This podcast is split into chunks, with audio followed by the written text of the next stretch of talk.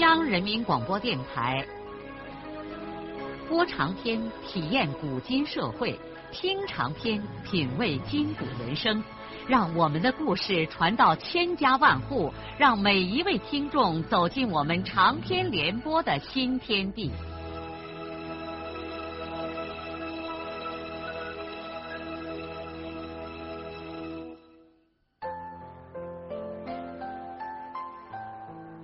听众朋友，请继续欣赏荣获茅盾文学奖的、由中国文联出版社出版的路遥的长篇小说《平凡的世界》，由李野墨演播。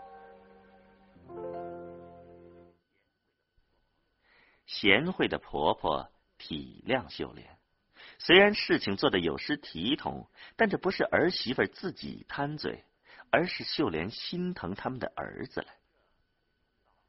可这已经使少安完全忍受不住了，他竟然一下子失去了理智，冲动的跳起来，在秀莲的肩膀上倒了一拳头。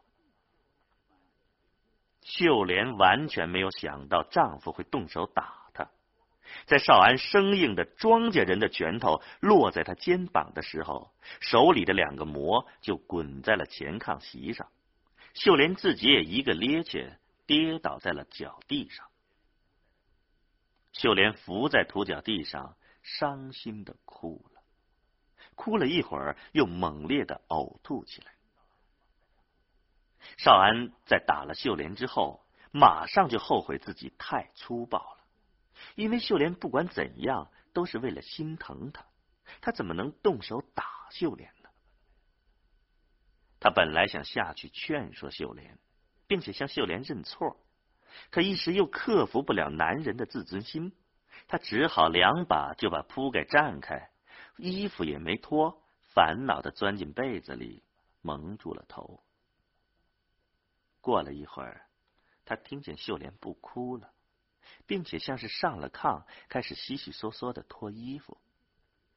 不一会儿，他就觉得自己被子的一边被拉开了。接着，那熟悉的、温暖的身子就悄然的躺在了他的身边。少安忍不住心里一热。秀莲把脸贴在少安的背上，又委屈的低低的哭起来。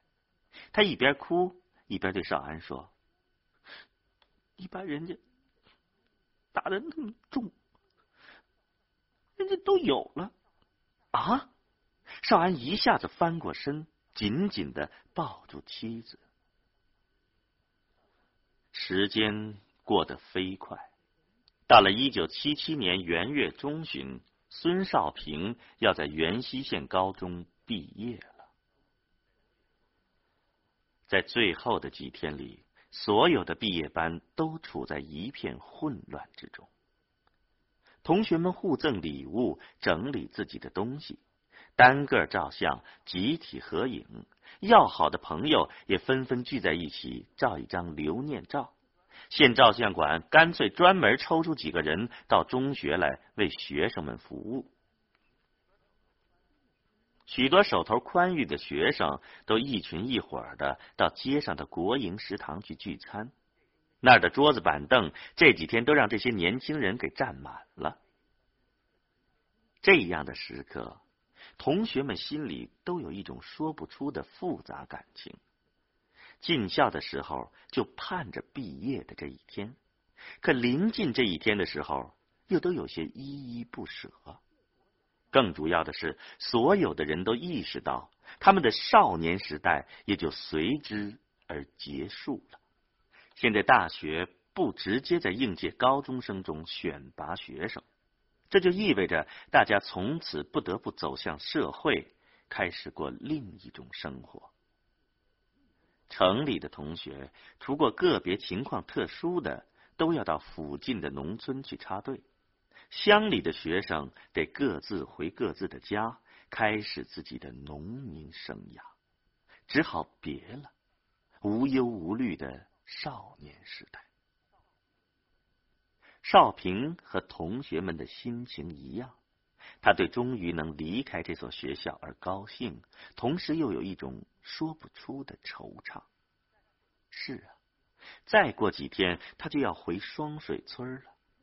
从这一点上来说，他内心里隐隐的充满了烦恼。说心里话，他虽然不怕吃苦，但是很不情愿回自己的村子去劳动。他从小在那儿长大，一切都非常的熟悉。他现在觉得，越是自己熟悉的地方，反倒越没意思。他渴望到一个陌生的世界去。他读过不少的书，脑子里保持着许多想象中的环境。他甚至想：哎，我在这世界上要是无亲无故，单身一人就好了，那我就可以无牵无挂。哪怕漫无目的的到遥远的地方去流浪呢？当然了，孙少平热爱自己家里的每一个亲人，可是他现在也开始对这个家庭充满了烦恼的情绪。一家人整天为一口吃食和基本的生存条件而苦熬着，可是连如此可悲而渺小的愿望。也从来没有满足过，在这儿谈不到诗情画意，也不允许有想象的翅膀。一个人连肚子也填不饱，怎么可能去想别的事儿呢？可是他从今以后就将开始这样的生活了。他每天要看的是家里人的泪水、疾病、饥饿和愁眉苦脸。他将没有住处，在家里喝上两碗稀汤饭之后，继续到金家湾那边找地方睡。当然，第二天还要早起，因为要返回田家阁老这边的一队来劳动。毫无疑问，他将再没有读书的时间。白天劳动一天，晚上一倒下就会呼呼的入睡。再说，到什么地方去找书呢？报纸可以到村里的小学去看，但参考消息再也看不成了。他将不可避免的又一次和外面广大的世界隔绝。如果他当初不知道这世界如此之大，那也罢了。反正双水村和石歌节就是他的世界。可现在他通过书本已经走了那么多的地方，他的思想怎么会仅仅局限于原来的那个小天地呢？但是他不论怎样想，现实终究是现实。眼下他们班的集体像已经在学校大门口照过了，他又要和一些要好的同学分别照上几张毕业证和档案里需要的单人照片。他半月前就在县照相馆照过，并且加洗了几十张。已经按规矩给班里的同学每人送上了一张，其他的礼物他也送过了。男同学一个人一个小笔记本，女同学一人一块手帕。他同时也收下了几十张照片、一堆笔记本和十几块手帕。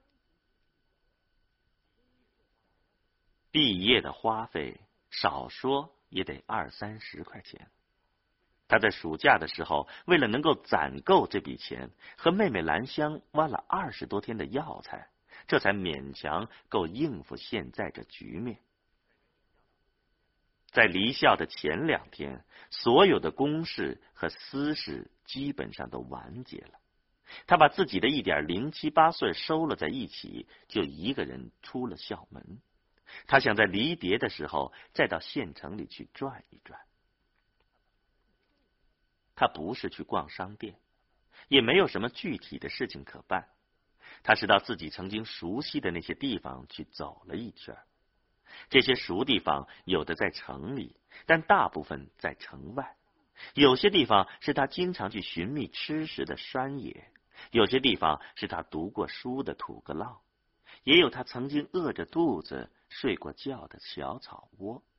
当然，他也没有忘了。来到元溪河畔，在他因最初的失恋而落过泪的那个地方，再一次伤感的追忆当初的情景。当他立在元溪河边的时候，他也想起了他的好朋友金波。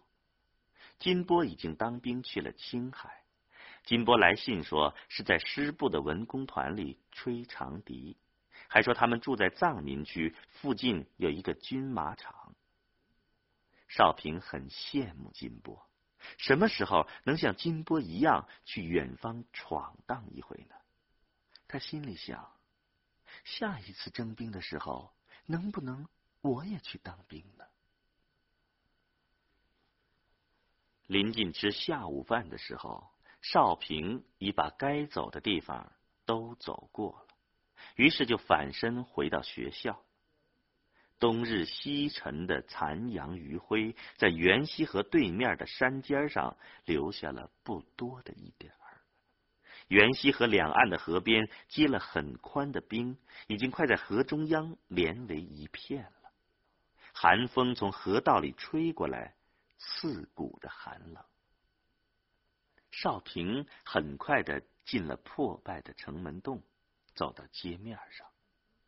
街上冷冷清清，已经没有了多少行人。城市上空烟雾笼罩，远远近近灰蒙蒙的一片。县广播站高杆上的信号灯已经闪烁起耀眼的红光。从不远的体育场那儿传来人的喊叫声和尖锐的哨音。所有的这一切，现在对少平来说都有一种亲切的感觉。他在这里生活了两年，渐渐对这座城市有了感情。可是，他现在就要向这一切告别了。再见吧，袁西城。记得我出来的时候，对你充满了怎样的畏惧和恐惧呀！现在当我要离开你的时候，不知道为什么又对你充满了。如此的不舍之情。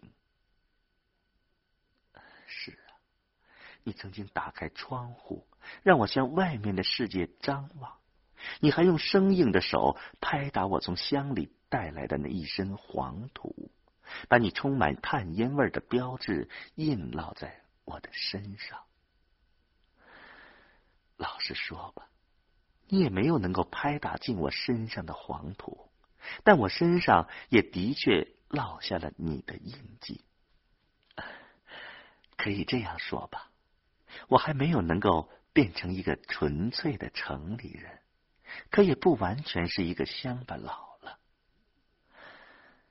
再见吧，亲爱的袁西城。孙少平怀着愉快而又伤感的情绪。用脚步，用心灵，一个下午回溯了自己两年的历程。当他回到学校以后，看见田晓霞正坐在他宿舍里，显然是在等他。你到哪儿去了？啊我出去走了走。那现在咱们走吧。田小霞穿着一件戴帽子的棉猴大衣，已经出了门。少平只好跟出来问小霞：“咱们到哪儿去啊？”“我请你吃饭。”“我在大灶上爆饭了。”“哎呀，都快毕业了，你还舍不得丢你那两个黑面膜呀？”少平没有吭声。其实他今天下午报的是白膜，他把几张欧洲票一直攒到了这几天。少平原来以为小霞是让他到小霞家里去吃饭，可没想到小霞却把他引到了街上的国营食堂。小霞把饭菜买齐之后，对少平说：“少平，咱们就要分别了，我应该请你吃一顿饭。家里头人多，这儿咱们能清静一点，还可以拉话。”少平第一次单独和一个女同学一块下馆子，因此他有点不好意思。好在小霞是个大方姑娘，他们也熟悉，这才使他心里头不特别的慌。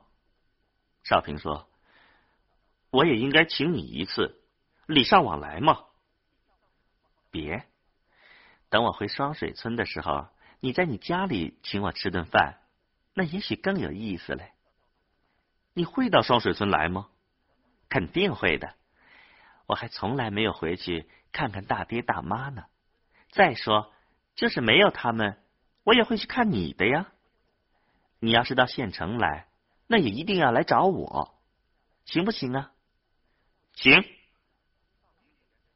少平一边吃饭，一边心里非常激动的想：自己竟然这么大方的和一个女的坐在一块吃饭拉话，这简直不可思议嘛！小霞一边给他碗里扒菜，一边问他：“少平，毕业以后你准备怎么办呢？”一切都明摆着，劳动种地呗。这些我都不怕，主要是读书太困难了，没时间不说，借书也不方便。哎，小霞，你要是找到好书，看完了以后一定给我留着，我到城里来的时候就来拿。看完了以后，我会想办法还你的。那当然没问题了，就是参考消息，我也可以一个星期给你寄上一回。你看完了，保存好了就行了。其他报纸，听你说咱村的学校里都有。不管怎样，你千万可不敢放弃读书。我生怕我过几年再见到你的时候，你已经完全变成了另外一个人，满嘴说的都是吃。肩膀上搭个搭链，在石歌节街上瞅着买个便宜猪娃，为几根柴火或者一颗鸡蛋，和邻居打得头破血流，牙也不刷，书都扯着糊了粮食炖。孙少平仰起头，笑得都快喷饭了。这个小霞呀，笑完了，他对小霞说：“我不会变成你形容的那种形象。”小霞。你不知道，我心里很痛苦。不知道为什么，我现在特别想到一个更艰苦的地方去，越远越好，哪怕是在北极的冰天雪地里，或者像杰克·伦敦小说中描写的严酷的阿拉斯加。我很赞赏你这种想法。小霞用热情而鼓励的目光瞅着充满激情的少平。说真的，我不是为了名扬天下或者挖金子发财。不知道为什么，我心里和身上都攒着一股劲儿，希望自己扛着很重的东西，在一个不为人所知的地方不断头的走啊走，或者什么地方失火了，没有人敢去救，让我冲进去，哪怕当下烧死都可以。小霞。你说这些想法怪不怪？可我也说不清楚这是为什么。可我心里就是这么想的。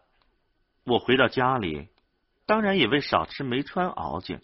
可我想，就是有吃有穿了，我还会熬劲的。说实话，几年前我没这么些怪想法，但现在我就是这么想的。我不知道这是为什么，也不知道。这种情绪对不对？坚决正确。小霞把两个不能连在一起的词儿连在一起，这是他们两个一起创造的一种幽默的用词法，时不时的从双方的嘴里冒出来，其中的滋味只有他们两个人才能品尝得到。这顿饭他们吃的时间很长，谈的话也很多。他们相约，他们还要见面。小霞要回双水村来，少平也还要到县城里来找小霞。他们只是没好意思说，互相可以通信。回到学校之后，小霞把他托父亲在省城买的那个有好多兜的黄瓜包作为毕业礼物送给了少平。少平送给他了一个漂亮的大黑皮笔记本。晚上亮灯的时候，少平正破例和几个同学在宿舍里打扑克。跛女子侯玉英突然来找他，他也不进宿舍来，踮着脚立在门口，让少平出去一下，说他有个话要给少平说。少平看见他脸上带着一种紧张和激动，并且气喘吁吁的，也不知道发生了什么事儿，就把手里的扑克塞给旁边一个观战的同学，跳下炕走了出来。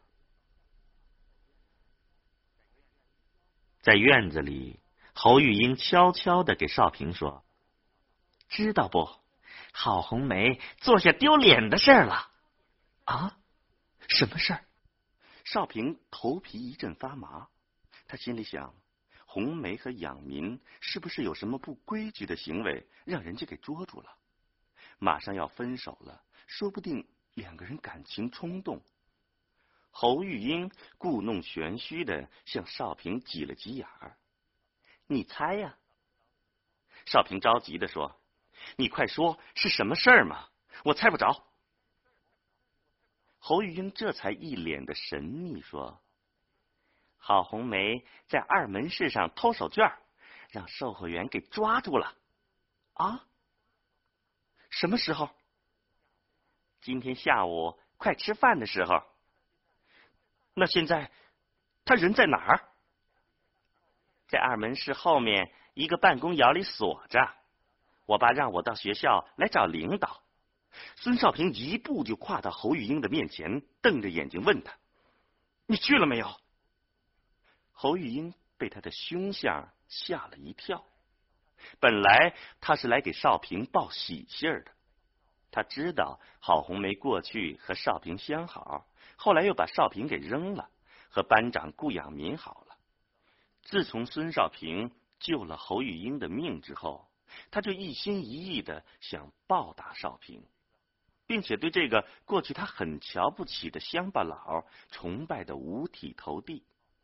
今天郝红梅大概是穷的，给同学送不起毕业礼物，买手绢的时候又偷的拿了几块，让售货员抓住了。侯玉英他父亲听他说这女贼是他救命恩人的仇人，就立刻让跛女子来到学校找领导，好把这个贼娃子美门的处理一家伙。侯玉英到学校没顾得上找领导，就先兴奋的给少平报信儿来了。可现在他看见孙少平一脸的凶相，他很奇怪，少平听了这个事儿为什么不高兴，反而朝他瞪眼睛呢？好像他侯玉英倒成了个贼娃子。他看少平这样的逼问他，只好说：“嗯，我还没顾上找领导嘞。”少平仍然很凶狠的瞪着眼，你不能去找，对谁也不能说，更不能对顾养民说，你听见了没有？你要是说了，我就掐死你！侯玉英吓得跛腿倒退了一步，惊慌的看着孙少平，以为这个人疯了。他赶紧说：“啊，我听你的话，谁也不给说。”这事儿，除过你爸，还有谁知道嘞？嗯，再就是你们村的金光明，红梅就是他抓住的。可你说不让找学校领导，那现在怎么办呢？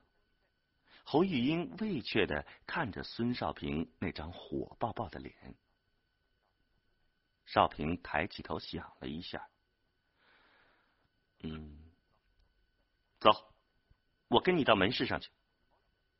侯玉英只好转过身，一瘸一拐的引着孙少平向自己家里走去。